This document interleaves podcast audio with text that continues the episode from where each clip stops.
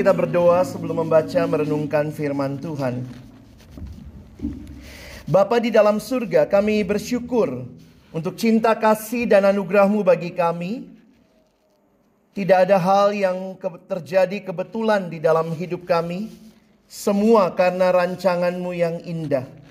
Dan kami belajar percaya bahwa Tuhan yang menyatukan kami.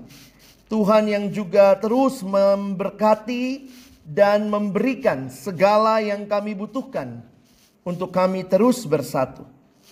Dan kami berdoa biarlah melalui pembacaan perenungan firman-Mu hari ini dan juga interaksi di antara kami boleh makin menolong kami memahami apa artinya menjadi sehati sepikir, satu kasih, satu jiwa, dan satu tujuan di dalam Tuhan. Berkati waktu ke depan, Tuhan yang memimpin, baik hambamu yang menyampaikan firman, setiap kami yang mendengar, dan juga interaksi di antara kami, tolong kami Tuhan. Pada akhirnya bukan cuma jadi pendengar-pendengar firman yang setia, tapi mampukan kami dengan kuasa dari rohmu yang kudus, kami dimampukan menjadi pelaku-pelaku firman-Mu di dalam hidup kami. Bersabdalah ya Tuhan kami umatmu sedia mendengarnya dalam nama Yesus Sang Firman yang hidup. Kami menyerahkan pemberitaan firman-Mu. Amin. Shalom. Bersyukur boleh berjumpa dengan Bapak Ibu Saudara sekalian. Ada pepatah mengatakan tak kenal maka tak sayang. Ya sudah kenal sih belum tentu disayang. Saya Alex Nanlohi dan saat ini saya melayani di Hai Bu. Katanya kalau saya pakai mic-nya harus dua-duanya karena satu mic buat yang sana, satu mic buat yang sana ya. Nanti deh kalau Baik, nama saya Alex Nanlohi. Saat ini saya melayani di gereja saya di GPIB di Kelapa Gading. Saya melayani dalam pelayanan remaja. Dan juga saya bergabung dengan lembaga pelayanan yang melayani di di kampus-kampus dan juga di sekolah-sekolah, begitu ya. Jadi anggaplah Bapak Ibu hari ini kita semua lupus sebentar ya, lupa usia dulu ya. Jadi anak remaja. Kalau yang remaja ya sudahlah ya, kalian masih remaja.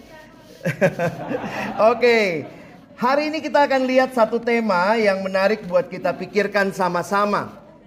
Ya, saya pikir ini nomor buntut tadinya gitu ya. Satu, satu, satu, satu. Ya, ini bukan nomor togel Bapak Ibu ya.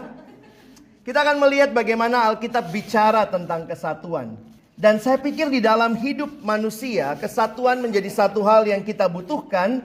Tapi pada saat yang sama juga sulit sekali kita wujudkan. Kenapa? Setiap individu berbeda. Orang bilang rambut sama hitamnya. Kecuali yang udah putih ya, opa oma. Rambut katanya sama hitamnya, tapi isi kepala bisa berbeda. Nah, karena itu waktu kita bicara tentang kesatuan, saya pikir dalam semua budaya manusia itu memberikan kita konteks-konteks kesatuan. Saya coba kutip satu proverb. Ini African proverb. Kata bijaksananya orang Afrika. If you want to go fast, go alone. If you want to go far, go together.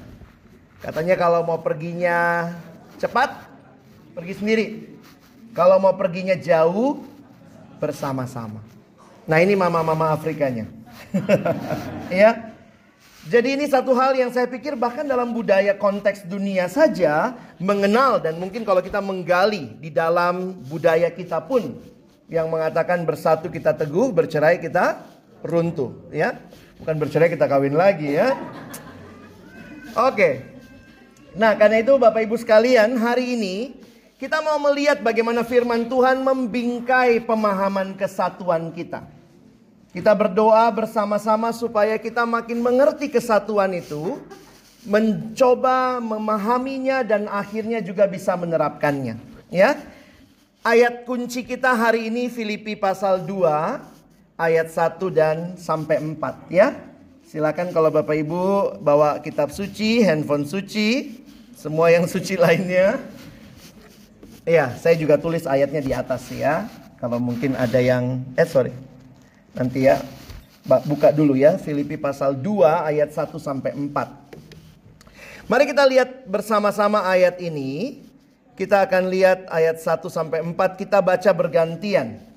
Pria akan baca ayat 1, wanita baca ayat 2, kita bergantian sampai ayat yang keempat. Pria mulai setelah saya baca judulnya. Nasihat supaya bersatu dan merendahkan diri seperti Kristus. Jadi karena dalam Kristus ada nasihat, ada penghiburan kasih, ada persekutuan roh, ada kasih mesra dan belas kasihan,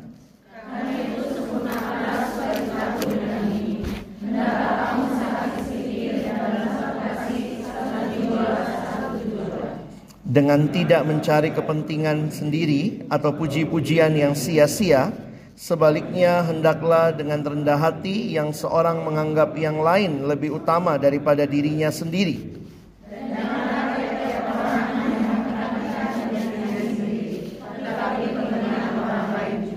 Oke. Okay. Bapak Ibu yang dikasihi Tuhan, kita harusnya bisa melihat konteks kekristenan sebagai konteks yang baru ketika Tuhan membawa kita dalam persekutuan. Saya menggambarkan sama seperti seorang anak begitu lahir, pasti punya keluarga. Kita lahirnya di dalam keluarga. Dan waktu kita percaya Kristus, kita pun dibawa masuk ke dalam keluarga Allah. Jadi kita ini keluarga. Tapi pada saat yang sama mesti ingat, family is not paradise. Keluarga bukan surga. Ada aja pasti yang agak-agak gimana gitu ya. Biasanya orang suka bilang, iya di dalam keluarga tuh kayaknya anak-anaknya ada satu yang agak anak aneh misalnya. Atau mungkin bapaknya agak begini, mamanya agak begini. Ya. Ini nanti bisa dilihat lah ya evaluasi sendiri. Adakah keluarga yang mengatakan, oh kami surga, kami tidak pernah berantem. Mungkin karena nggak tinggal sama-sama. Jadi makanya nggak berantem. Bahkan ada satu kalimat yang saya pikirkan benar dari dosen psikologi saya dulu. Dia bilang begini. Justru kalau kita berantem, kita konflik, itu membuktikan kita dekat dengan orang itu. Kita kan nggak mungkin konflik sama orang yang nggak dekat. Bener nggak? Jadi Bapak Ibu kalau ngerti konflik pasti karena dekat. Jadi kalau konflik, puji Tuhan Tuhan kami dekat, makanya konflik. gitu ya. Tapi di sisi yang lain, tentu konflik bukan hal yang harus kita stay di situ. Jadi dosen saya dulu bilangnya begini, orang yang menyakiti kita itu karena dia dekat sama kita. Minggu lalu misalnya, ada bapak ibu yang disakiti oleh Donald Trump? Terlalu jauh di Amerika itu. Yang sakiti siapa? Suami, istri, anak, mertua. Makanya wanita paling bahagia di dunia siapa? Hawa tidak punya mertua. Katanya begitu ya. Itu joke aja Bapak Ibu ya. Adam juga nggak punya mertua. Ini kayak gitu-gitu nanti yang itu yang diingat, firmannya enggak. Jadi kita sekarang ada dalam keluarga Allah dan family is not paradise. Di dalam keluarga mungkin ada konflik. Kenapa? Tidak ada satupun kita yang sama. Yang kembar pun tidak sama. Karena itu kekristenan bicara kesatuan bukan keseragaman. Unity is not uniform. Kita dibiarkan berbeda-beda. Tapi kita disatukan. Dan itu bagi saya yang harus kita terus pelajari. Apa yang kita baca dalam Filipi pasal 2 ayat 1 sampai 4 Bapak Ibu perhatikan, sebenarnya ada juga latar belakangnya. Latar belakangnya di mana? Coba kita lihat sebentar Filipi 4. Bapak Ibu lihat Filipi 4 ya. ayat yang kedua dan ayat yang ketiga. Kenapa Paulus tulis surat pada waktu itu kalau tulis surat bukan iseng-iseng ya. Pasti ada tujuannya. Salah satunya adalah masalah yang terjadi di jemaat Filipi. Masalahnya apa? Perhatikan pasal 4 ayat 2 dan 3. Eudia kunasehati dan Sintike kunasehati supaya sehati sepikir dalam Tuhan. Kata sehati sepikir ini muncul juga di bagian bacaan kita. Pasal 2. Jadi ada dua orang wanita. Maaf bukan berarti wanita ini yang tukang konflik ya. Tapi dua wanita ini pada waktu konteks surat Filipi mereka sedang konflik nampaknya. Dan siapa mereka ini? Kalau Bapak Ibu perhatikan mereka bukan wanita biasa karena lihat ayat 3. Bahkan ku minta kepadamu juga Sun Sugos, temanku yang setia, jadi disuruh jadi penengah ini Sun Sugos ya. Temanku yang setia, tolonglah mereka. Karena mereka telah berjuang dengan aku dalam pekabaran Injil. Jadi ini wanita-wanita yang melayani. Perempuan yang kalau kita perhatikan nampaknya mereka pemimpin ya bersama-sama dengan Clemens dan kawan-kawan sekerja yang lain yang nama-namanya tercantum dalam kitab kehidupan. Jadi saya hanya ingin memberitahukan kepada kita bahwa kesatuan di dalamnya mungkin ada konflik. Karena itu nasihat Alkitab hari ini kalau kita lihat judulnya pasal 2 tadi, nasihat supaya bersatu dan merendahkan diri seperti Kristus. Jadi kalau Bapak Ibu perhatikan, saya buat warna merah tema kita ya. Ini ada dalam konteks nasihat Paulus. Kenapa Paulus memberikan nasihat ini? Saya coba ambil dari kitab lain sebagai pemahaman kita dulu sebelum nanti saya balik lagi ke Filipi. Kalau Bapak Ibu perhatikan, kesatuan di dalam Alkitab itu adalah kehendak Allah. Itu kehendak Allah bagi umatnya. Jadi saya pikir yang menghendaki kesatuan itu bukan cuma panitia dari gathering ini. Bukan cuma gereja. Tetapi itu adalah kehendak Allah sendiri. Nah dari mana kita bisa simpulkan itu? Kalau Bapak Ibu perhatikan kita lihat dari awal Alkitab. Kita lihat sejarah Alkitab. Kalau kita baca secara menyeluruh. Mulai dari Tuhan mencipta sampai nanti kita ketemu Tuhan, Bapak Ibu bisa lihat itu. Kejadian 2 ayat 18. Ayo kita coba lihat ayat ini sama-sama ya. Kejadian 2 ayat 18.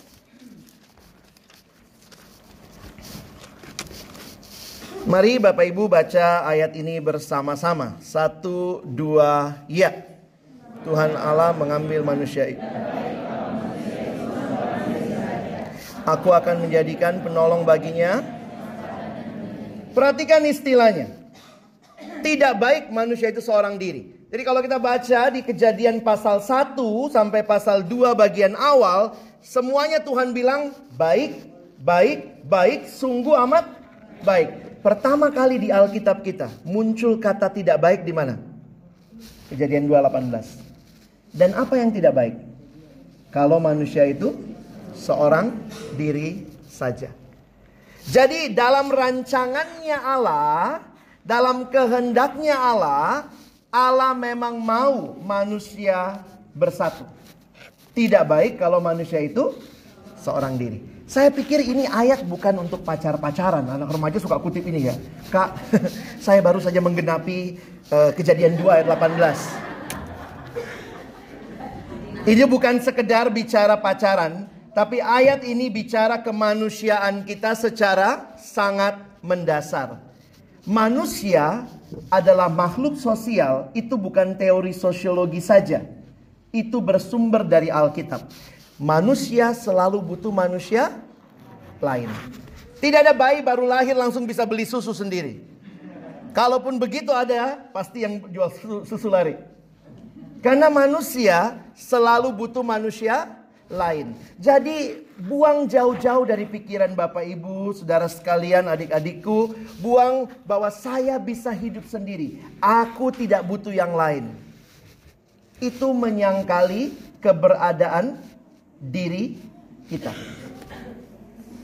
Jadi saya coba bayangkan ya, Bapak Ibu sebentar. Saya coba memvisualisasikan sebentar. Kalau kita mencoba membaca kejadian dua ini, coba Bapak Ibu lihat. Tidak baik kalau manusia itu seorang diri saja. Itu kalimatnya siapa? Kalimatnya Tuhan ya. Jadi Tuhan bilang tidak baik kalau manusia itu seorang diri. Apa yang Tuhan lakukan? Perhatikan kejadian 2 ayat 19. Kadang-kadang saya mikir Tuhan unik juga gitu ya. Coba Bapak Ibu lihat ayat 19. Lalu Tuhan Allah membentuk dari tanah segala binatang hutan dan segala burung di udara. Loh, tidak baik manusia seorang diri. Kenapa Tuhan bikin kebun binatang? Itu kalau saya pikir loh, lucu juga Tuhan ya. Harusnya kan bisa langsung ke ayat 20. Coba Bapak Ibu baca 18 langsung 20 kan bagus itu. Atau ayat 21 ya. Tidak baik kalau manusia itu seorang diri. Lalu ayat 21, lalu Tuhan Allah membuat manusia itu. Kenapa dimulai dengan ciptakan hewan dulu? Itu kayak lagi nonton ibu-ibu ya, lagi nonton sinetron iklan. itu ya, pengen dibanting uh, remote-nya itu ya. Kadang-kadang lagi nonton apa, tiba-tiba ada iklan. Seolah-olah tidak baik manusia itu seorang diri, tiba-tiba ada iklan. Iklannya apa? Penciptaan hewan-hewan. Lalu lihat Bapak Ibu ya. Saya buatnya sedikit lebih mudah tapi jangan berpikir ini bukan teologis ya. Perhatikan konteksnya. Dibawanya lah semuanya kepada manusia itu untuk melihat bagaimana ia menamainya dan seperti nama yang diberikan manusia itu kepada tiap-tiap makhluk yang hidup, demikianlah nanti nama makhluk itu. Jadi Adam dikasih tugas pertama memberi nama. Jadi Bapak Ibu pernah bayangkan nggak? Kira-kira waktu Tuhan menciptakan hewan-hewan, kita ini orang Kristen ya, coba ditanya. Mana duluan? Tuhan ciptakan telur atau ayam? Ayam ya? Yakin ya? Kalau begitu pertanyaan saya, Allah ciptakan ayam berapa ekor? Ayo. Minimal. Minimal dua harus ada laki-laki sama perempuannya. Jantan dan betina lah ya perempuan, ayam kok perempuan gitu ya. Nah, jadi Bapak Ibu perhatikan, saya menghayati waktu Adam memberi nama hewan-hewan itu, pastikan lewatnya sepasang-sepasang. Iya kan? Lalu Adam kasih nama. Jadi bukan nggak ada yang bilang eh, aku aku uh, gajah dong, aku gajah. Enggak, Adam bilang gajah kau, gajah dia. Adam yang kasih nama. Apalagi Adam bilang apa? Uh, monyet kau. Jadi bukan aku monyet dong, enggak. Adam bilang monyet kau gitu ya. Jadi itu yang kasih nama adalah Adam. Itu membuktikan Adam diberikan mandat mengatur bumi ini. Nah, saya lagi bayangkan semua lewatlah hewan itu berdua-berdua, ya. Maka lihat ayat 20. Ayat 20 Manusia itu memberi nama kepada segala ternak, kepada burung-burung di udara dan kepada segala binatang hutan, tetapi baginya sendiri ia tidak menjumpai penolong yang sepadan dengan dia. Siapa yang sadar dia tidak punya penolong sepadan? Adam. Saya mikir gini, kenapa tidak? Allah bilang, gak baik manusia itu seorang diri. Langsung aja ciptakan Hawa. Tapi bukan itu caranya Tuhan. Tuhan membangkitkan kesadaran Adam, dia butuh penolong. Jadi makanya kalau orang nanya, menurut Bapak, saya suka ditanya gitu, menurut Bapak apa itu penolong yang sepadan? Berdasarkan ayat Alkitabnya, karena orang suka bilang, oh menikah tuh harus sama yang sepadan. S1 sama S1. Uh, eh, tingginya mesti sama. Status ekonominya mesti sama. Di dalam Alkitab, sepadan yang paling awal adalah sama-sama manusia. Jangan merit sama kucing ya. Ada wanita di Cina waktu itu saya dengar dia menikah sama kucing. Banyak kali kucingnya dia menikah sama kucing katanya. Kenapa? Kucing lebih setia dari laki-laki. Makanya syarat mencari teman hidup adik-adik remaja, syarat mencari teman hidup yang pertama harus manusia ya. Itu dulu ya. Baru lawan jenis, baru seiman. Dulu saya taruh seiman pertama. Seiman. Tapi kami sama jenis kak. Ya ampun. Enggak, enggak, enggak. Sekarang manusia lawan jenis baru seiman. Pastikan dulu itunya ya. Ini sesi buat remaja ini ya.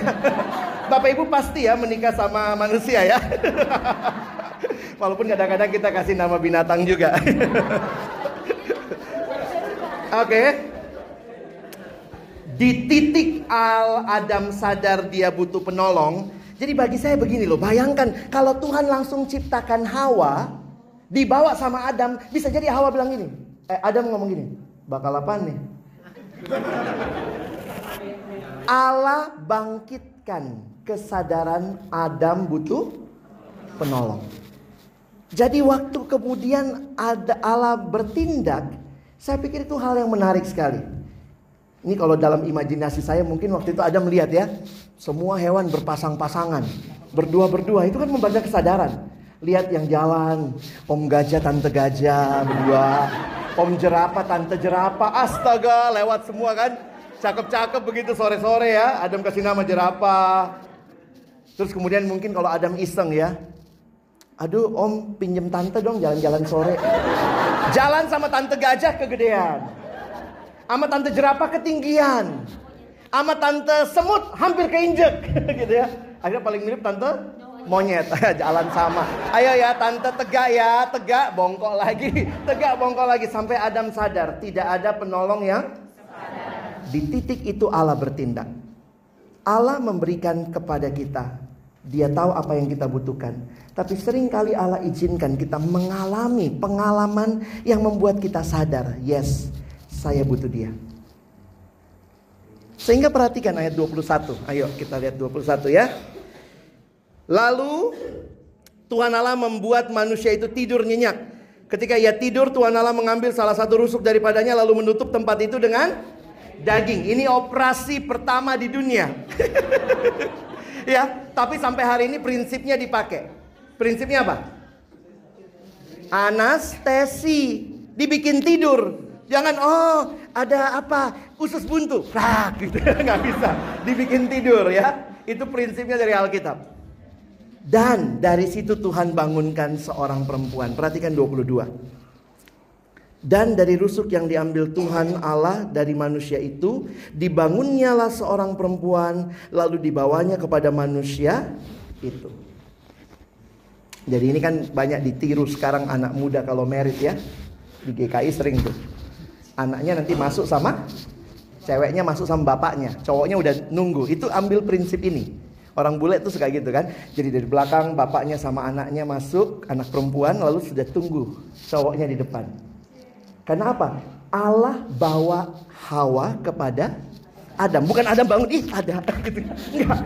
Allah yang bawa. Nah, perhatikan apa yang terjadi ayat 23.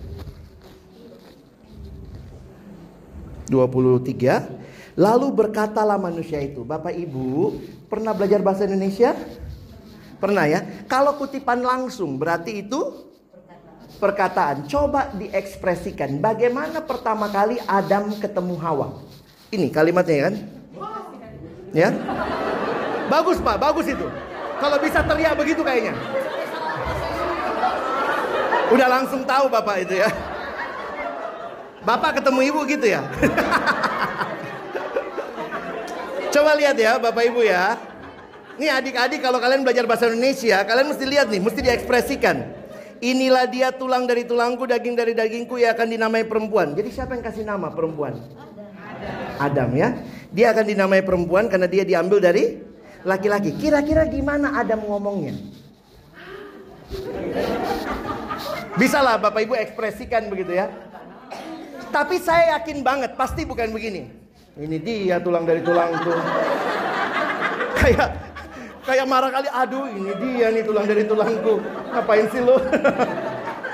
saya bayangkan, Bapak Ibu mesti membayangkan konteksnya. Sepanjang waktu cari cari sepadan, kagak ada. Begitu ada yang sepadan, ini dia. Tulang dari tulang, pakai kata tadi, wow, gitu ya. Saya yakin banget pasti Adam begitu ya. Ini dia tulang dari tulangku, daging dari dagingku. Ia akan dinamai perempuan sebab dia diambil dari laki-laki. Apa hubungannya Adam sama Hawa kata orang Batak? Opungnya ya, tulangnya tulang. Ini tulang dari tulangku. Tulang punya tulang. Opung berarti ya. Oke. Perhatikan Bapak Ibu. Saya menghayati ini bukan cuma Adam ketemu Hawa sebagai pasangan hidup. Tapi Adam ketemu Hawa sebagai sesama manusia. Pertanyaannya, Bapak Ibu excited nggak ketemu sesama manusia di sektor satu? Masih begitu nggak respon kita? Wow, ini dia. Kau diciptakan untuk menolongku. Atau waktu lihat dia, eh dia lagi. ya dia lagi. Ayo evaluasi ya.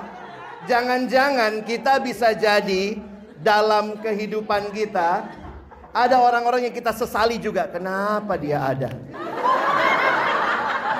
Indah kalilah sektor kami ini kalau dia nggak ada. Sehingga ada orang-orang tertentu kalau dia datang. Tapi ada juga kalau dia datang puji Tuhan. Harusnya begitu ya. Tapi itulah realita. Bapak Ibu, kenapa yang begitu indah awalnya yang harusnya wow jadi wah? Karena do dosa. Bapak Ibu lihat ya. Ini do dosa. Masih ingat waktu Adam ditanya, Adam kau makan buah pohon itu, siapa yang Adam salahkan? Hawa dan ular, iblis, perempuan dan siapa yang Adam salahkan? Adam nggak ngomong apa-apa soal ular, Bapak Ibu ya baca Alkitabnya nanti. Allah, lihat kalimat Adam, wanita yang kau tempatkan di sisiku.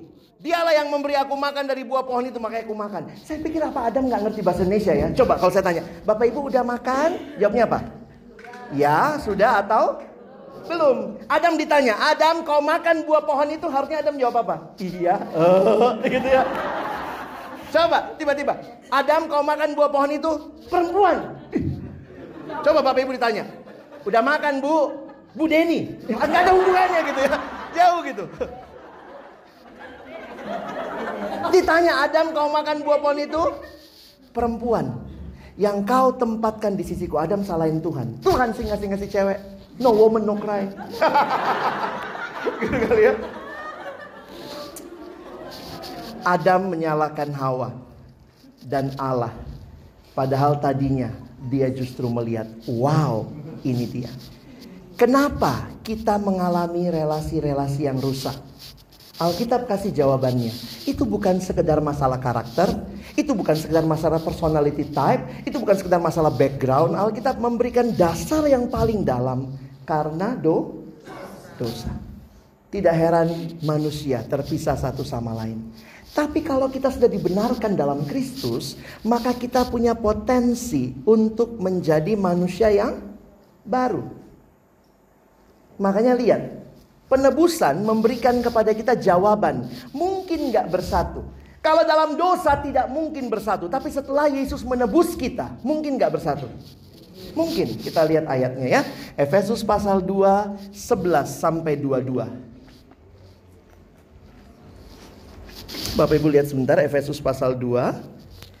Coba lihat ayat 11 sampai ayat Oh sorry kepanjangan ya Terlalu panjang kita baca salah satunya saja saya pilihkan buat kita ayat yang ke-15 saja.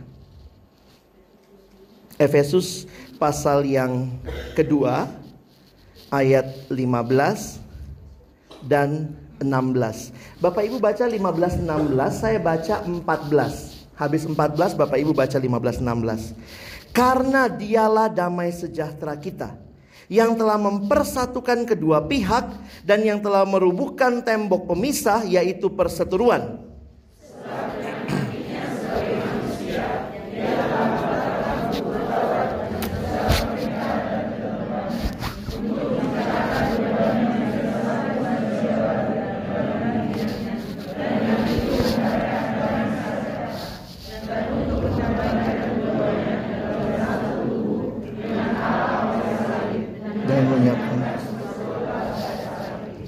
Bagi saya yang menarik di salib itu bukan hanya hubungan manusia dengan Allah yang dibereskan.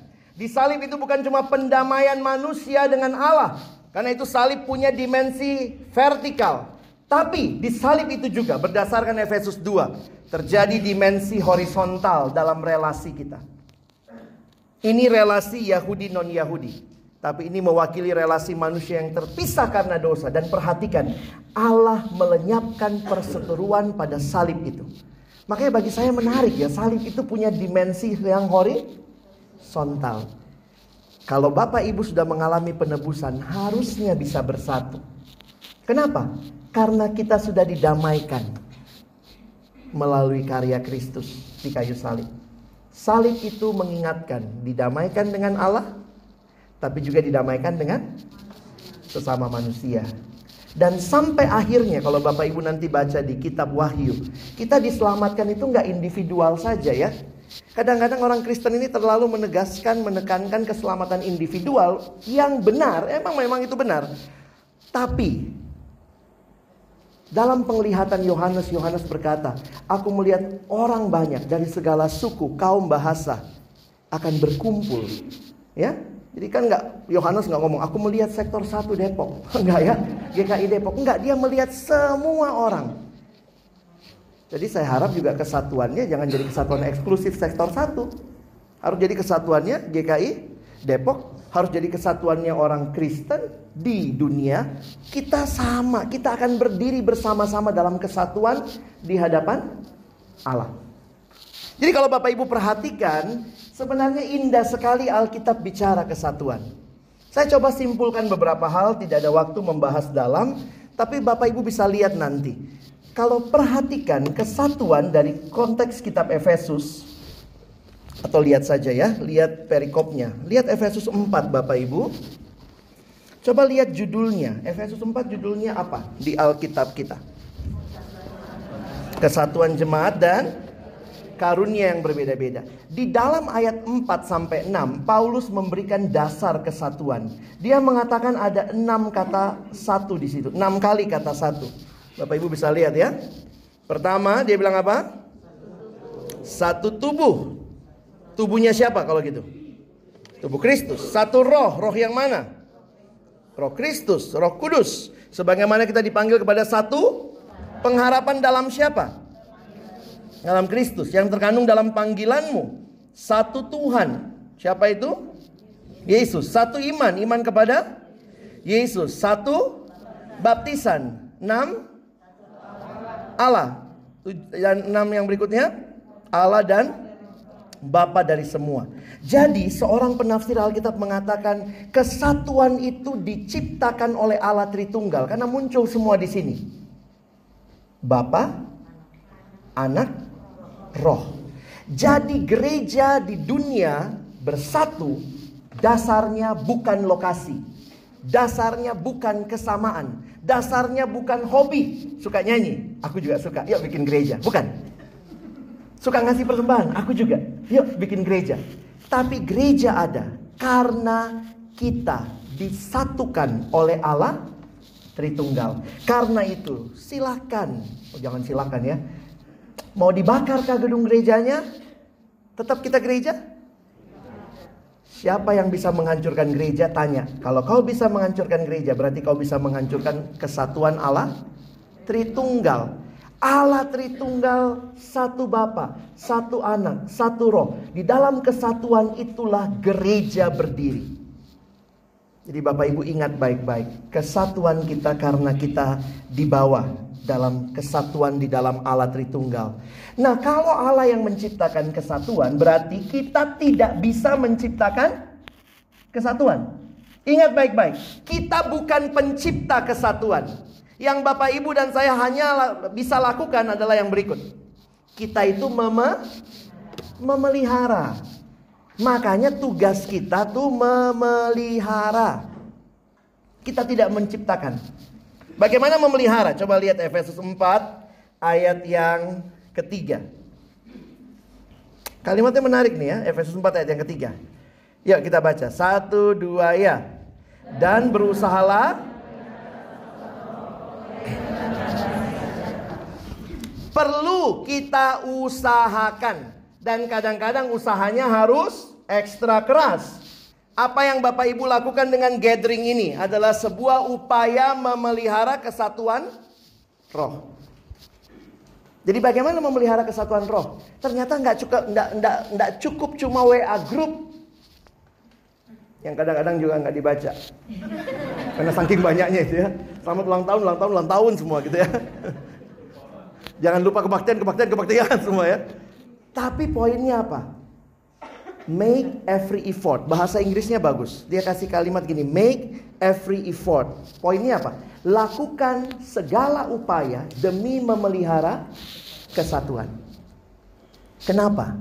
Karena Tuhan sudah berikan kesatuan itu buat kita.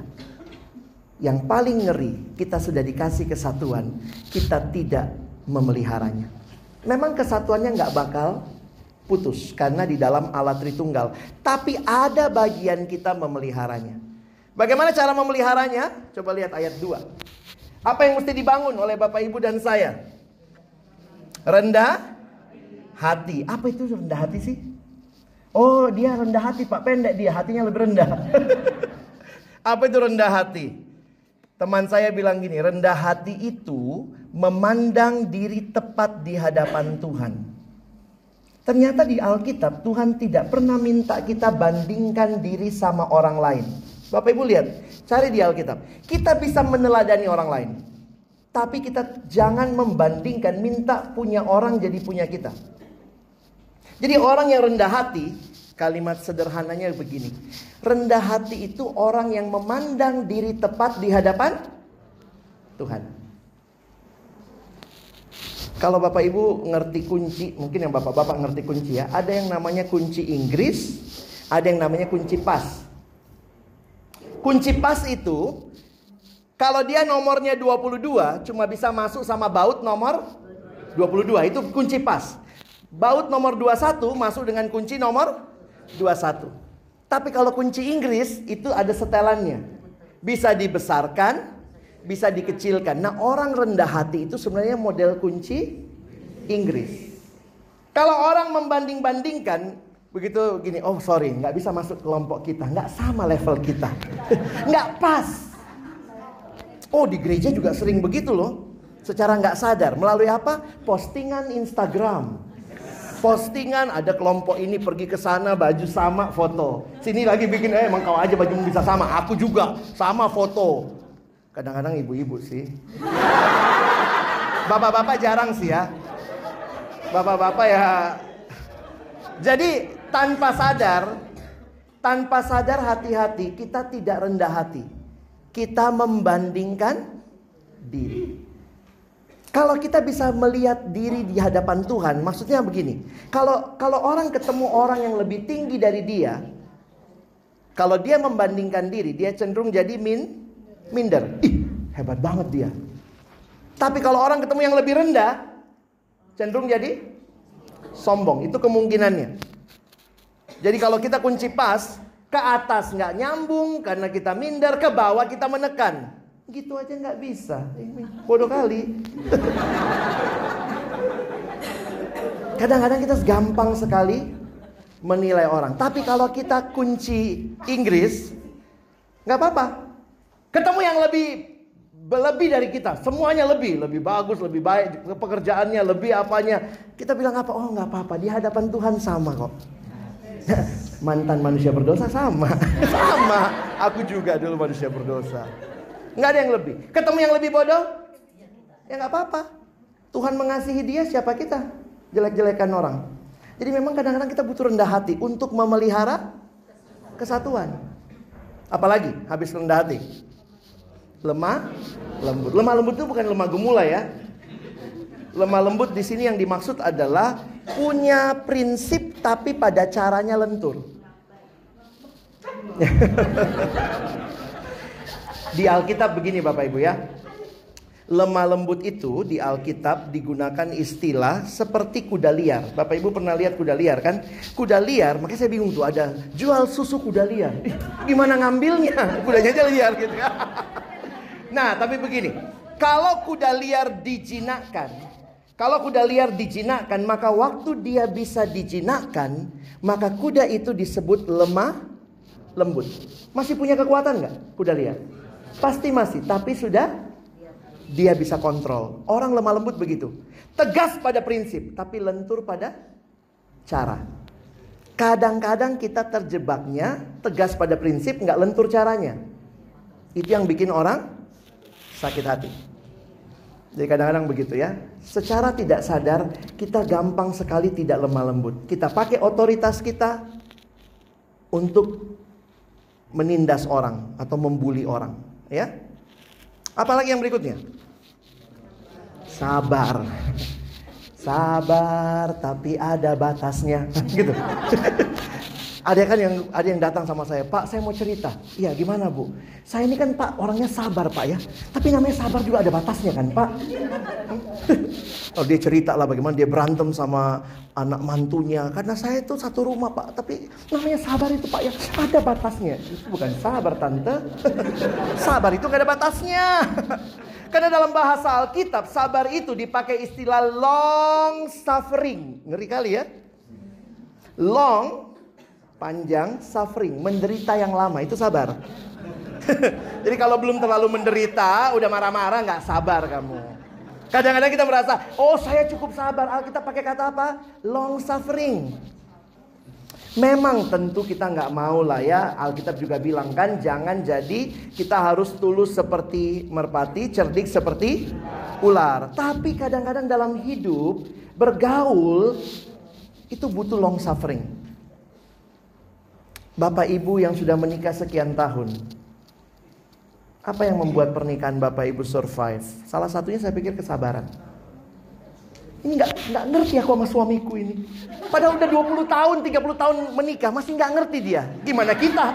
Siapa aku bisa ngerti suamimu? Jadi kadang-kadang saya bilang dalam hati ya kalau ada orang datang konseling ya. Uh, sabarlah ya Bu ya. Tapi menarik kan? Untuk bisa bersatu butuh kesabaran. Kadang-kadang jangan pikir kita menderita sama pasangan kita. Jangan-jangan pasangan kita yang menderita sama kita. Coba dicek-cek. Tapi kadang-kadang karena sama-sama menderita jadi akhirnya dalam Yesus kita bersaudara. Udah biasa. Bahkan kita melihat di situ justru saling membentuk. Bapak Ibu belajar sabar nggak? Kadang-kadang nggak gampang. Ini nasihat Alkitab tuh kata-katanya sabar satu kata, tapi pelajaran itu seumur hidup. Adik-adikku yang sekolah ini mata pelajaran yang nggak ada tamatnya. Yang kuliah ini mata kuliah yang nggak ada ujian akhirnya. Wisudanya di surga. Ada yang mau wisuda duluan? titip salam, titip salam ya. Jadi memang yang terakhir apa lagi? Kasih dalam hal saling membantu. Apa sih kasih itu? Sebenarnya bahasa Indonesia tuh paling gampang menjelaskan kasih Bapak Ibu.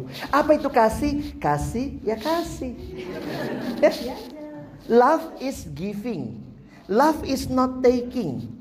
If love is taking, taking, that is not love, that is rampoking. You know?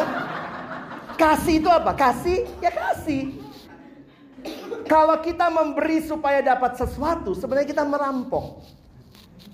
Kadang-kadang dalam kesatuan kita butuh memang memberi, jangan berharap ada baliknya. Dan saling membantu. Waktu saya lihat kayaknya praktis banget ya, tapi ini kalimatnya apa? Nasihat untuk kita bisa memelihara ini karakter yang kita butuhkan untuk memelihara kesatuan. Dan Bapak Ibu bisa lihat ya, hari ini kita dikasih lagi nasihat. Ditambah lagi, udah lima tadi ya. Sabar, lemah lembut, hari ini ditambah lagi. Ayo usahakan kesatuan. Jadi ini semua dalam rangka memelihara kesatuan. Saya coba ajak Bapak Ibu baca dalam terjemahan yang lain. Ini terjemahan bahasa Indonesia masa kini. Kadang-kadang kalau kita agak sulit mengerti kata-kata kita, kita pakai yang bahasa Indonesia masa kini menolong kita memahami. Kita baca ya, satu dua ya. Kalian kuat karena kalian bersatu dengan Kristus. Dan Menarik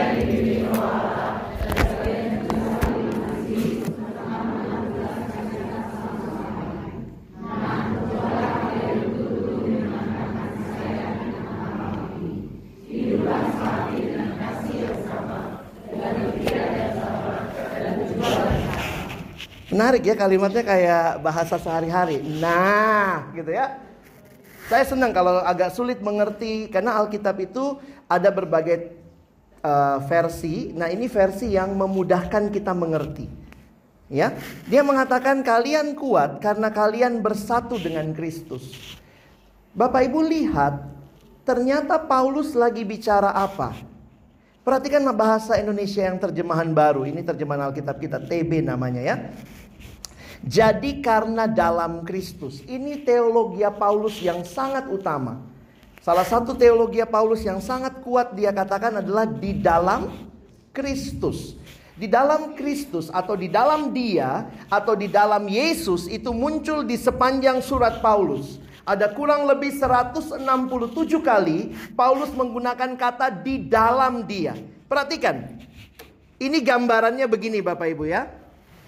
Sama seperti kesatuan di dalam Kristus, waktu kita terima Yesus dalam hidup kita, kita dipersatukan dengan Tuhan. Nah, memang karena ini kesatuan rohani, tidak ada yang bisa berkata mana di dalam mana. Karena ada yang bilang, sebenarnya ini Pak, saya dalam Kristus atau Kristus dalam saya. Itu kalau pikiran kita kuantitatif. Kalau Kristus di dalamku, Kristusnya kecil dong, masuk dia. Tapi kalau aku di dalam Kristus, Kristusnya lebih besar. Nah kesatuan ini, kesatuan rohani. Kesatuan rohani itu bayangannya, gambarannya bisa begini. Bapak Ibu punya kapas misalnya. Ambil kapas itu taruh di dalam air. Pertanyaan saya sekarang, air dalam kapas atau kapas dalam air? Dua-duanya ya. Air dalam kapas, kapas dalam air. Nah ini kesatuan kita dengan Tuhan. Alkitab, Paulus teologianya, Bapak Ibu, engkau yang sudah terima Yesus, kamu sudah jadi satu dengan Kristus. Sehingga semua kekayaannya Tuhan jadi kekayaan kita. Indah ya. Nah lihat caranya diterjemahkan. Dia pakai kalimat ini. Kalian kuat. Kenapa kalian kuat? Bukan karena kekuatanmu. Karena kalian bersatu dengan Kristus. Indah ya. Kita sudah bersatu dengan Kristus dan perhatikan Bapak Ibu ya. Waktu kita bersatu dengan Kristus berarti semua kekayaan Kristus jadi kekayaan kita. Saya mau pakai istilah yang sederhana. Tuhan tidak minta kita bersatu tanpa kasih kita modal. Ini modalnya. Modal yang sudah dimiliki jemaat Filipi untuk bisa bersatu. Tuhan sudah kasih modalnya. Pakai itu untuk bersatu. Kenapa? Karena kamu dalam Kristus. Lain kalau kamu di luar sana. Di kantor, ketika mungkin yang ada beda-beda iman, kita nggak bisa bicara. Ayolah, usahakan kesatuan. Kenapa? Dia tidak dalam Kristus. Kita kuat karena kita bersatu dengan Kristus.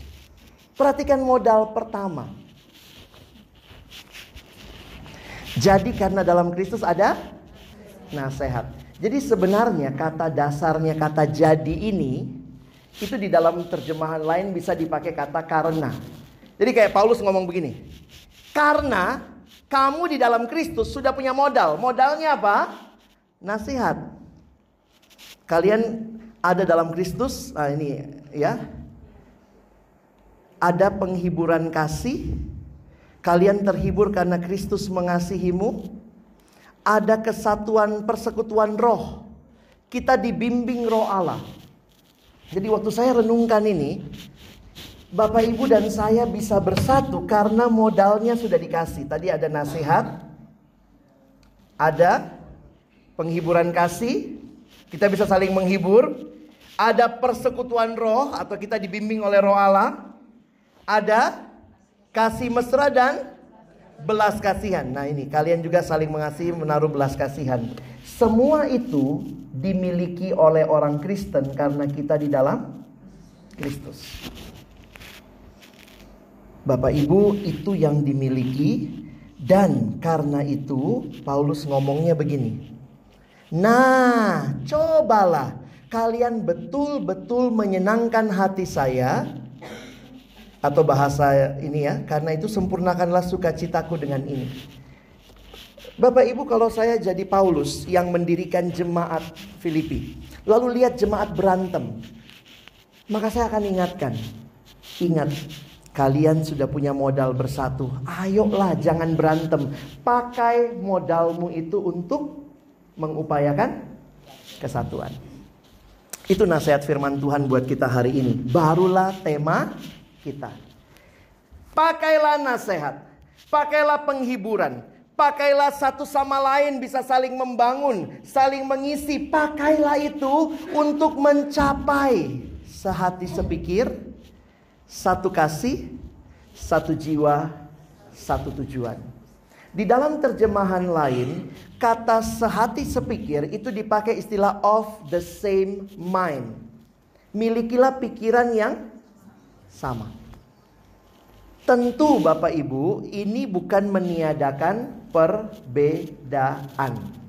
Saya pikir nasihat Alkitab tidak meniadakan perbedaan, tapi mau mengingatkan dalam perbedaan itu karena ada nasihat, ada penghiburan roh, penghiburan kasih, kita bisa ini memelihara, mengusahakan sehati sepikir. Mengusahakan satu kasih, satu jiwa, bahasa Inggrisnya pakai istilah same one spirit, jiwanya sama. Dan satu tujuan, one purpose, one goal. Ini semua buat apa sih?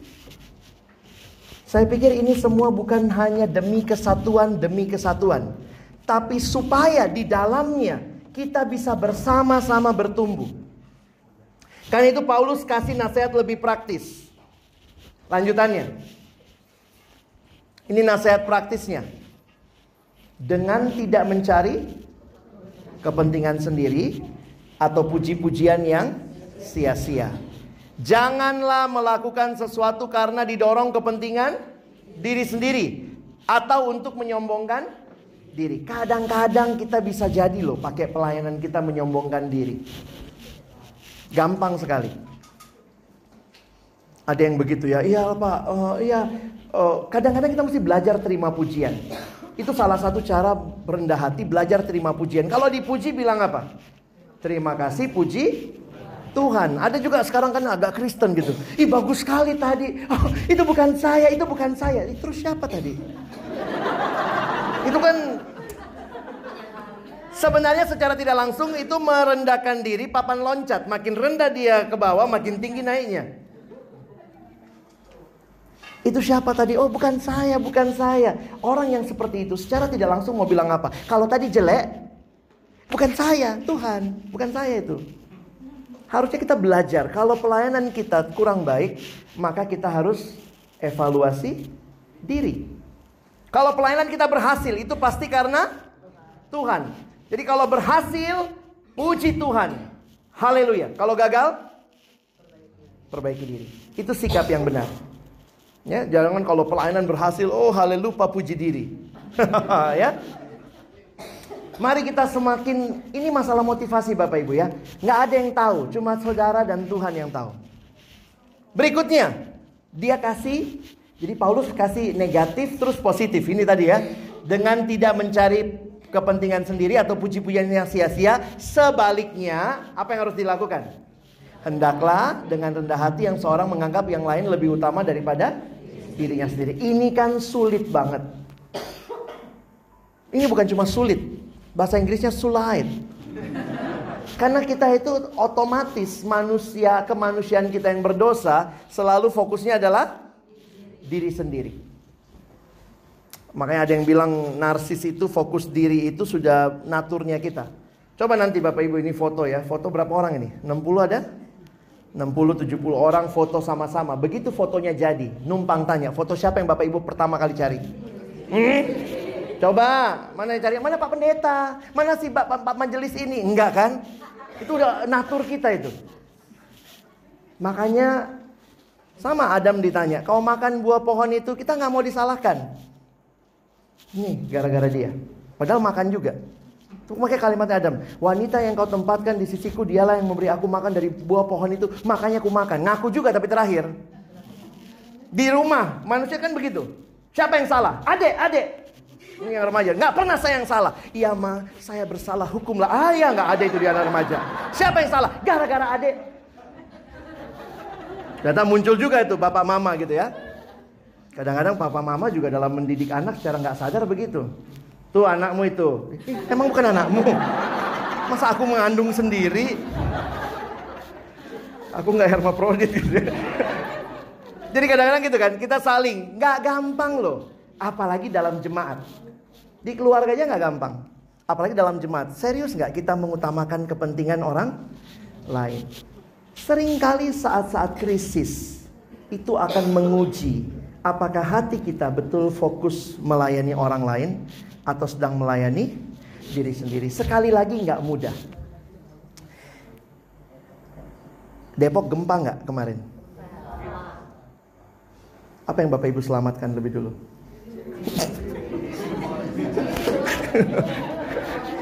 Ada teman saya lari keluar rumah lupa anaknya di dalam. itu itu natural. Makanya krisis-krisis itu kadang menunjukkan our real self gitu ya. Dan itu karena itu Bapak Ibu perlu dilatih, perlu didorong, perlu kita ciptakan suasana yang saling mendahulukan satu dengan yang lain. Kalau ambil makanan di kebaktian rumah tangga atau di gereja, kalau ambil makanan siapa yang kita ambil dulu buat siapa? Ada juga ya yang suka bungkus itu ya. Aduh. Di gereja saya juga ada. Nggak apa-apa kalau sudah selesai ibadah. Ini belum mulai dia bungkus dulu. Ya ampun.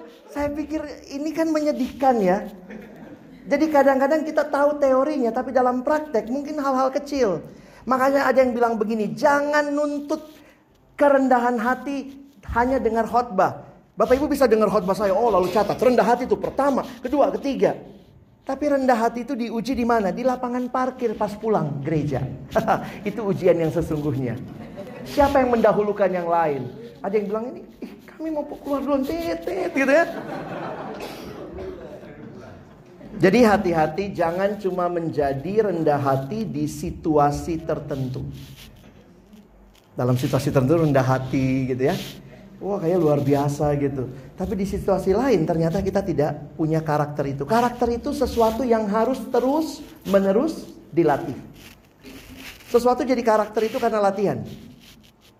Dan kita punya modal bukan cuma latihan, kita punya Roh Kudus yang menolong kita bisa berubah. Saya yang dahulu, dahulu begitu selfish, belajar untuk jadi rendah hati. Apalagi nasihatnya? Ini nih, dia mulai negatif lagi ya. Dan janganlah tiap orang hanya memperhatikan kepentingannya sendiri, tapi kepentingan orang lain juga. Jadi saya pikir ini sederhana sekali, nasihat-nasihat praktis yang Bapak Ibu bisa pikirkan di dalam pelayanan kita. Dan pada akhirnya saya mengutip ayat ini. Kita baca ya Amsal 27 ayat 17. 1 2 ya. Kenapa saya kutip ayat ini? Karena sekali lagi ternyata di dalam kesatuan kita ada keberagaman. Tuhan tidak meniadakan keberagaman. Dan ternyata keberagaman itu adalah cara Tuhan membentuk kita. Bapak Ibu bersyukur bahwa kita diberikan saudara seiman untuk membentuk kita. Saya kalau cerita pengalaman ini selalu saya cerita karena ini pengalaman saya waktu kuliah dulu.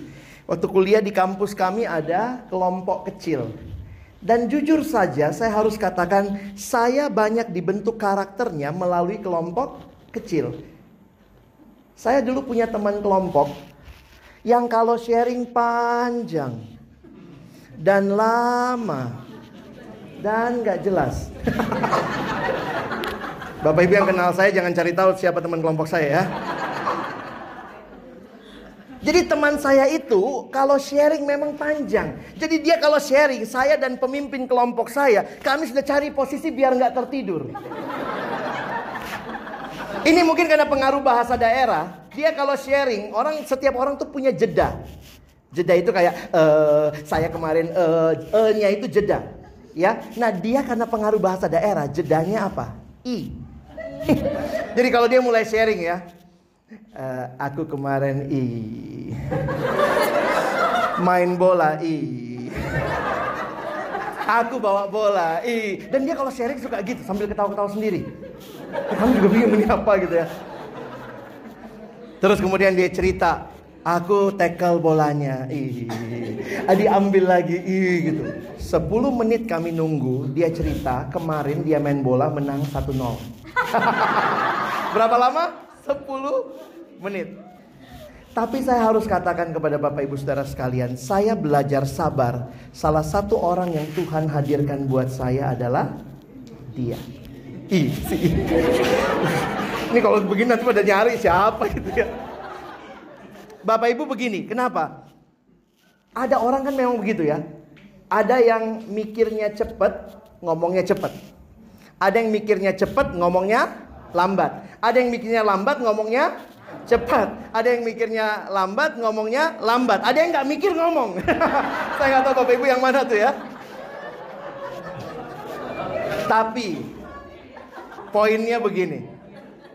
Satu sisi yang saya lihat, karena kita dalam Kristus, ternyata Tuhan pakai dia untuk membangun saya. Kesabaran saya tidak dibangun dengan mendengarkan khotbah. Saya bisa catat semua kalimat pendeta. Ini sabar. Sabar itu berarti begini, begini, begini. Tapi ketika Tuhan hadirkan seorang teman si I, dialah yang menolong saya sabar. Makanya bersyukur kalau di gereja saudara pemuridan dilakukan. Karena itu bagian dari membentuk karakter. Membentuk pengetahuan, khotbah bisa membentuk. Baca buku bisa membentuk. Tetapi membangun karakter, kita selalu butuh orang orang lain. Makanya ada satu anak remaja datang sama saya, dia terlibat di satu gereja, dia bilang sama saya begini, Kak Alex, saya mau protes. Kenapa? Saya pikir masuk ke pengurusan itu suasananya sorgawi kak. Ternyata nerakawi. Kenapa emang dek? Ternyata dia ketemu satu orang di kepengurusan. Ini kalau orang Chinese ngomongnya ciong dia. Nggak cocok. Jadi setiap kali dia ajukan usul, yang sini bilang, ah kayaknya nggak usah begitu. Jadi dia bilang, saya kesel banget kak, satu kepengurusan sama dia, saya selalu nggak bisa akur. Jadi saya bilang, kamu maunya apa? Saya pengen keluar aja santai, santai bro. Santai bro. Enggak, itu sound effect, sound effect. Jadi dia bilangnya, saya pengen keluar aja. Terus saya bilang lah sama dia, Dek, pernah nggak doa minta kesabaran? Pernah bang. Nah ini jawabannya. Bapak Ibu, hati-hati doa lo. Pernah doa minta kasih dek? Pernah bang? Ini jawabannya. Tuhan mengizinkan kamu ketemu orang yang sulit dikasihi. Untuk membuat kasihmu bertumbuh. Coba Bapak Ibu lihat kiri kanan. Bisa saya thank you nggak dalam hati aja ya? Makasih Bu ya, udah ngajar saya sabar. Lewat kamu saya belajar sabar gitu ya. Makasih Bu, makasih Pak ya. Ada orang kan yang ngomongnya nggak ada berhentinya. Sampai kadang-kadang kita bingung kalau dia ngomong, ah, ah, ah, kita nggak bisa ngomong. Makasih Pak ya, sudah belajar menolong saya sabar. Dan memang Tuhan membentuk kita lewat orang lain. Jadi Bapak Ibu sehati sepikir itu perjuangan. Perjuangan apa? Perjuangan untuk memahami satu sama lain. Perjuangan mensyukuri kita beragam beragam pola. Bayangkan kalau semua kita suka ngomong, siapa yang dengar? Atau semua dengar, nggak ada yang ngomong. Makanya saya sangat bersyukur, terima kasih Tuhan. Waktu Tuhan selamatkan kita, karakter dasar kita tetap. Temperamen dasar kita kan tetap ya. Tapi Tuhan mau dengan keberagaman itu kita mengusahakan kesatuan. Karena itu belajar saling mendahulukan kepentingan. Kamu suka ngomong, kamu dulu deh yang mendengar. Iya saya nggak bisa dengar kalau nggak yang ngomong. Oh ya baru saya ngomong gitu kan. Asik tuh. Jangan kita ngomong-ngomong-ngomong orangnya udah nggak dengar. Nah, nah, nah, nah, ya. Makanya kan kalau dalam tipe kepribadian yang lama, temperamen yang lama orang suka bilang ada tipe-tipe itu ya, ada yang sanguin katanya. Itu pembagian udah nggak laku sebenarnya sekarang ya. Tapi banyak yang make. Ada yang sanguin. Sanguin itu meletup-letup. Cocoknya jadi seksi acara. Sanguin itu ini katanya kalau lagi kebakaran kelihatan. Kalau lagi kebakaran, sanguin itu lari-lari. Wah, kebakaran, kebakaran, wah, kebakaran. Kenapa? Karena sanguin itu dia selalu pingin orang tahu dari dari dia. Makanya orang sanguin itu ciri-cirinya Bapak Ibu dia akan ngomong, tahu nggak? Kalau ada bapak-bapak ibu, eh tahu nggak? Ah itu ciri-ciri sanguin lah, ya. Ya nggak gosip-gosip juga kan? Tahu nggak? Yesus Tuhan dan Juru Selamat kan nggak gosip ya, penginjilan. Lalu ada yang kedua, kolerik. Kolerik pekerja keras. Pekerja keras, dia lihat sanguin lari-lari, rumah terbakar, dia ambil air, dia siram. Kebakaran kok lari-lari. Ada yang gitu nggak di jemaat? Ada kan yang ngomongnya banyak, nggak kerja. Nah itu. Ada yang pokoknya kerja pak. Sampai kerjaan orang pun diambil. Sini, punyamu. Nggak selesai. Sini, sini. Ada ibu-ibu, bapak-bapak begitu juga. Remaja juga begitu. Terus ada lagi yang melankolis, sangat perasa. Di mana dia? Di pojok. Ke -ke Kebakaran. Dia nangis gitu ya. Itu sangat perasa. Di pojok gitu. Jadi yang lain orang-orang melankolik itu pemikir. Saking mikirnya dia mikir apa yang tidak terjadi. Jadi udah mikir, kasihan banget. Kalau kalau dia, kalau terbakar rumahnya, besok dia nggak bisa lagi hidup. Oh akhirnya dia pergi, dia jual semuanya, dia pindah kota. Oh sedih sekali. Padahal itu nggak terjadi. Dia udah bikin tiga novel tentang, nah itu. Bapak Ibu bisa ketemu nggak? Ada orang-orang kayak gitu di pelayanan ya? Yang kalau ngambil keputusan model melankolik banyak kali mikirnya, nggak mutus-mutusin. Tapi kalau begini, tapi kalau begini, tapi kalau begini, ya sudahlah, nggak usah kita putuskan. Makanya mesti ada yang lain ya, ada sanguin. Putuskan saja. Resikonya apa? Tanggung belakangan. Katanya yang paling enak jadi flagmatik. Dia lewat. Oh, kebakaran. jadi ada kan yang model gitu juga ya. Bapak Ibu saya lagi membayangkan. Bayangkanlah. Peristiwanya satu, responnya empat. Padahal sama-sama meresponi keba kebakaran. Terus kalau kita nggak saling mengerti, nggak saling rendah hati, nggak mendahulukan kepentingan orang lain, berantem kita, bunuh-bunuhan. Cuma karena di gereja aja, bunuh-bunuhnya dalam hati. Panahnya tuing, tuing, tuing gitu ya. Saya membayangkan tidak mudah loh tema kita hari ini. Ya. Tapi ini mungkin Tuhan ingatkan supaya Bapak Ibu sadar, kita harus berbagian memelihara. Untuk sehati, sepikir, satu tujuan, satu uh, iman gitu ya, satu pemahaman itu butuh usaha. Kenapa? Saya selalu mau dimengerti. Jadi kadang-kadang saya mikir secara teori kepribadian, orang flagmatik nggak cocok sama sanguin. Secara teori kepribadian, kenapa? Kan flagmatik selalu ini ya, santai banget. Jadi bayangkan kalau misalnya uh, yang satu cerita, eh tahu nggak? Terus flagmatik ngomong, iya tahu. Habis cerita, habis.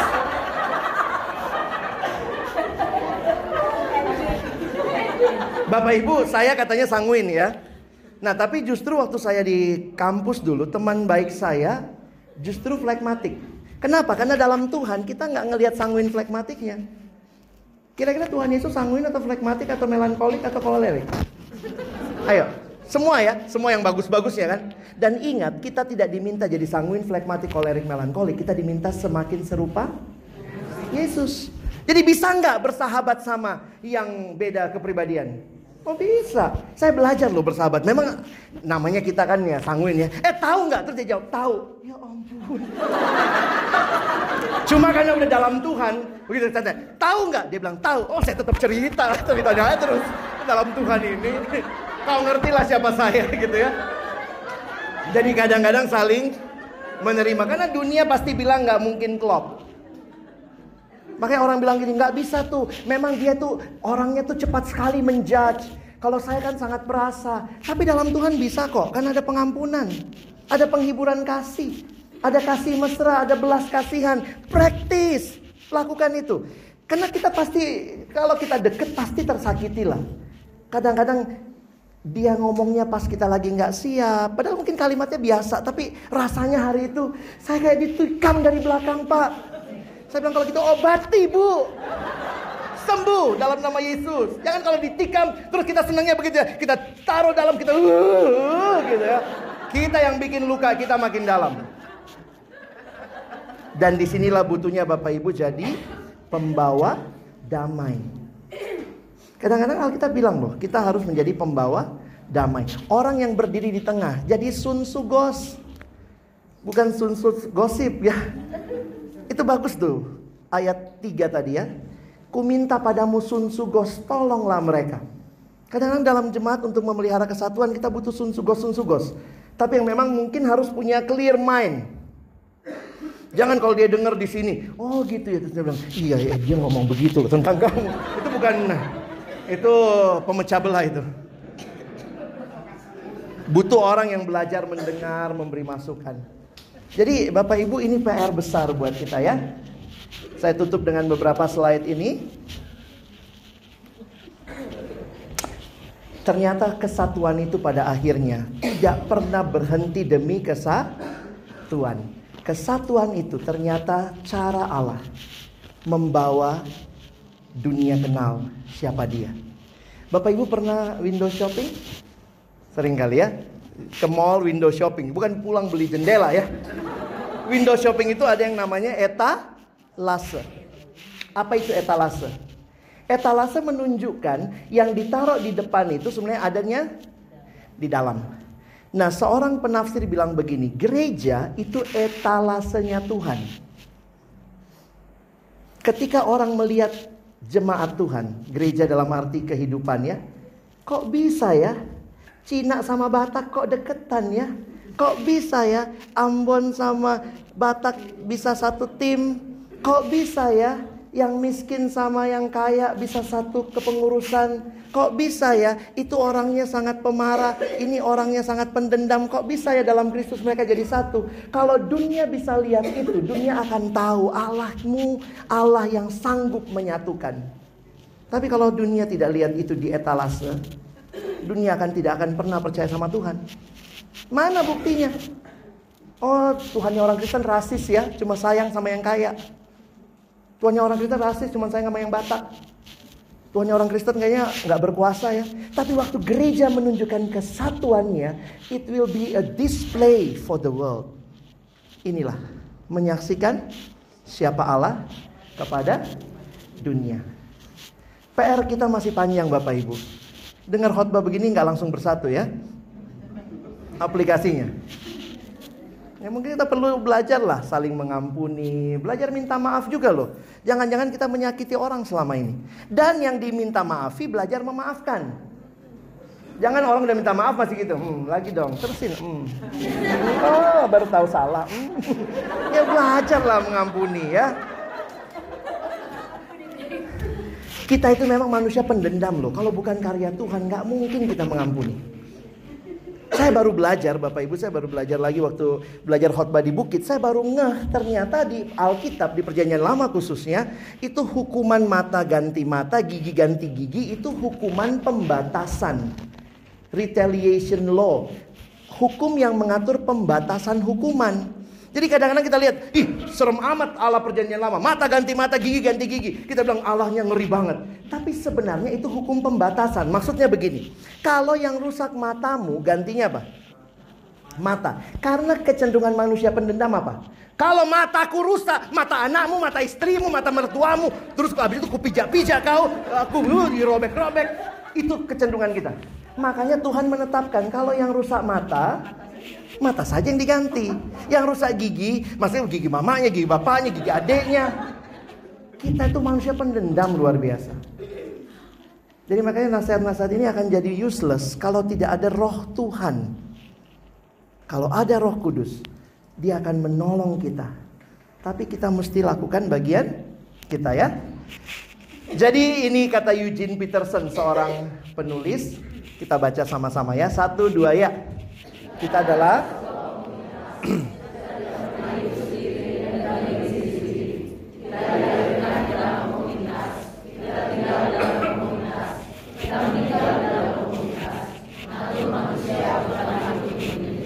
Kadang-kadang ada orang yang kecewa sama gereja. Saya nggak mau ke gereja, munafik semua itu. Ayolah datang biar tambah satu. Kita ini orang-orang yang bisa diubahkan Tuhan kok. Jangan gampang menghakimi nggak lihat diri sendiri. Ada gitu. Saya nggak mau ke gereja. Kenapa? Nonton TV aja saya. Oh, nonton TV. Cukup. Iya, ada khotbahnya juga. Ada lagunya juga, ngapain ke gereja? Persembahannya ke mana? PLN kan? Sorry PLN pak. pak. Janganlah bertanya lagi. Sudahlah. Pohon itu memang salah. Tapi ini ya realitanya nggak gampang kan. Kadang kita kecewa, kita tarik diri dari persekutuan. Padahal waktu kita tarik diri dari persekutuan, kita sedang bunuh diri secara rohani. Kita butuh orang lain. Kenapa? Melalui mereka Tuhan membentuk kita. Saya saya jadi ngerti ya, kenapa gereja itu harus ketemu. Jemaat itu harus bersatu. Kalau sekarang ada Skype, ada WhatsApp, kenapa nggak video call aja kita kebaktiannya? Ya, tetap harus ketemu. Kenapa? Karena di dalam kesatuan itu Tuhan mencurahkan berkatnya. Bapak Ibu tadi nyanyi ya. Sungguh alangkah baiknya, sungguh alangkah indahnya. Ada satu kata yang bagi saya cukup harus kita perhatikan. Karena kalimatnya gini kan. Sungguh alangkah baiknya, sungguh alangkah indahnya. Bila saudara seiman, hidup rukun bersama. Terus, sungguh alangkah baiknya, sungguh alangkah indahnya. Bila saudara seiman, hidup rukun bersama. Seperti minyak di kepala Harun yang itu harusnya jangan dan ya ke. Uh, yang kejanggut ke jubahnya turun bukan yang kejanggut dan jubahnya turun itu langsung jatuh itu. Kalimat Alkitabnya kalau lihat lagunya nanti perhatikan ya. Yang kejanggut minyak di kepala Harun yang kejanggut ke jubahnya turun minyaknya. Jadi bukan dan jubahnya turun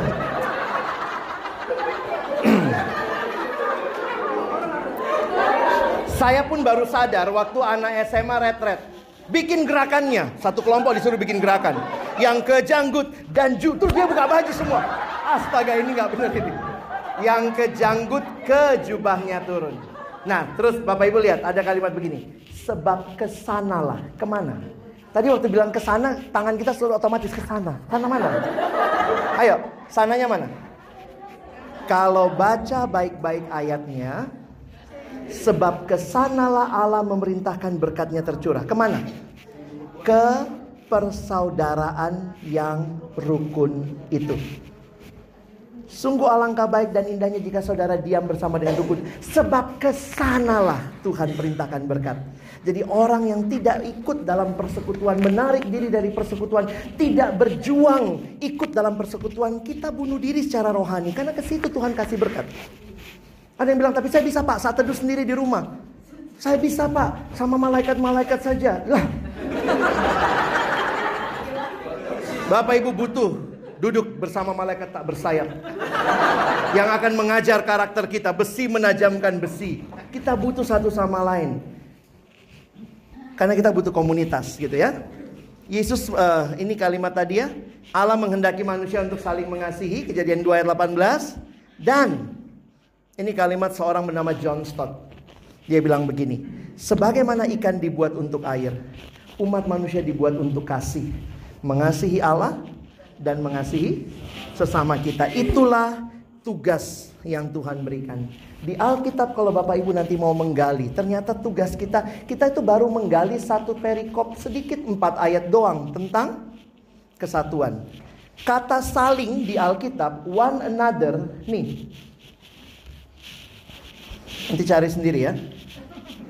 Saling, saling mendoakan, saling menerima, saling mengampuni, saling membangun, saling saling saling saling mengaku dosa.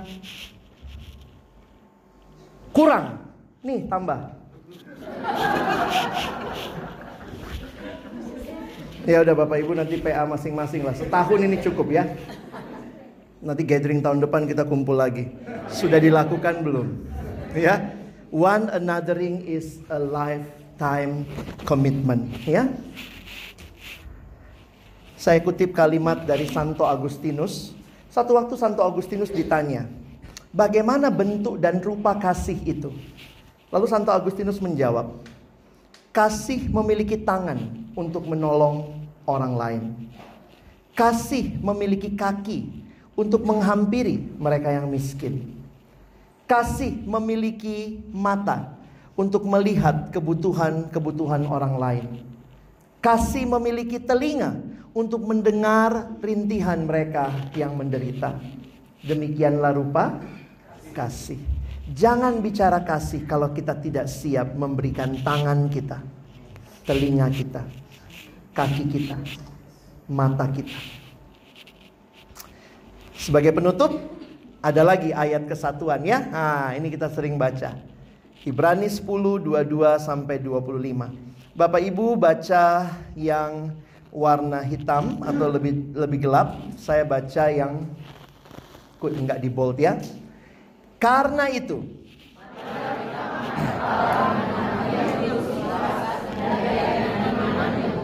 Oleh karena hati kita telah dibersihkan dari hati nurani yang jahat dan tubuh kita telah dibasuh dengan air yang murni.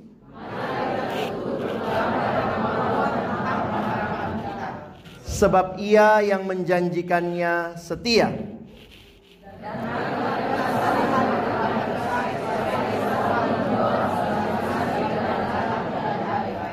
Janganlah kita menjauhkan diri dari pertemuan-pertemuan ibadah kita seperti dibiasakan oleh beberapa orang.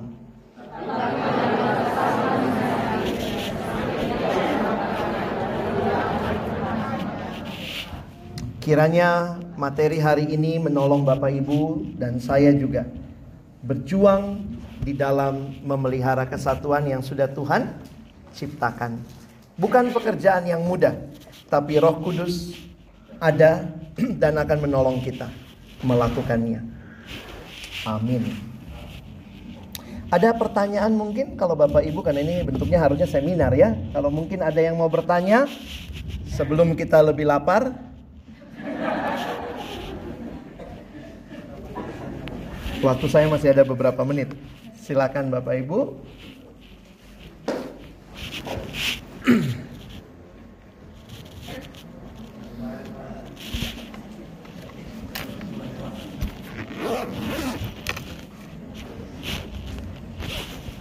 Hening cipta selesai. Kalau nggak ada nggak apa-apa ya Bapak Ibu. Kiranya memang PR besar kita bukan pertanyaan tapi melakukan. Ya. Tapi mal kalau ada saya kasih waktu.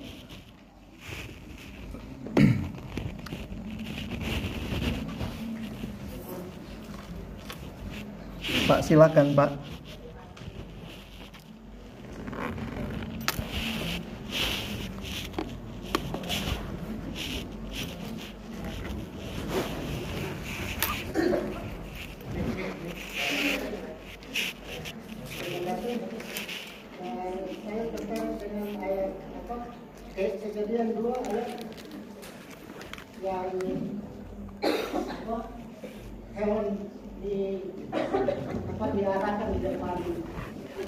ada ya Pak.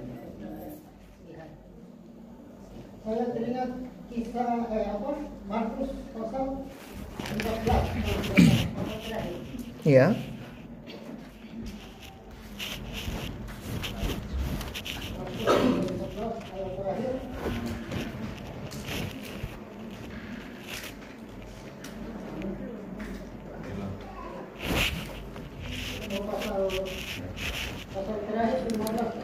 16 Pak.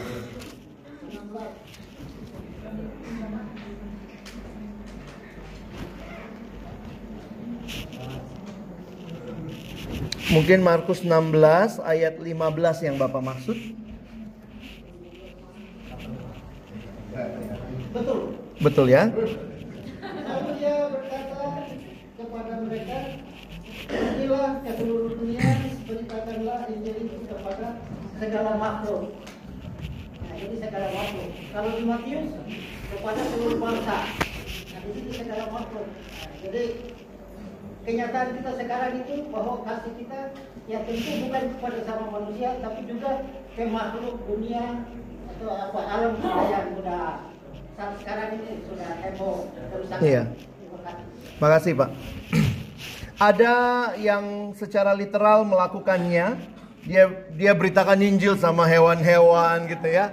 Tapi saya lebih setuju pendapat Bapak ketika manusia yang dibaharui melakukan seperti yang Tuhan mau, maka alam juga akan mendapat keseimbangannya dari kehidupan kita yang menjaga alam ini dengan baik. Ya, jadi itu mungkin yang bisa sampaikan. Makasih Pak. Ada lagi? Oke, adik-adik kita sudah datang, berarti mereka butuh makan, ya. Baik Bapak Ibu, kita tutup dalam doa. Kita berdoa ya. Bapa di dalam surga, terima kasih banyak kesempatan kami belajar bersama siang hari ini. Tuhan, terima kasih Engkau menciptakan kesatuan itu bagi kami, tapi juga Engkau memberikan perintah bagi kami untuk mengupayakan kesatuan itu.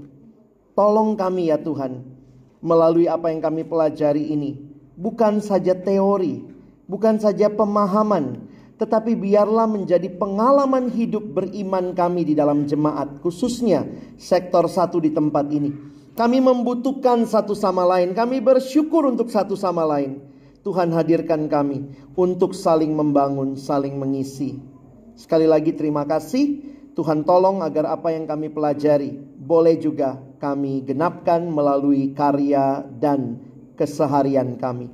Berkati Bapak Ibu adik-adik remaja, semua kami yang berkumpul, agar kiranya melalui hidup kami, dunia boleh melihat Kristus yang menyatukan kami.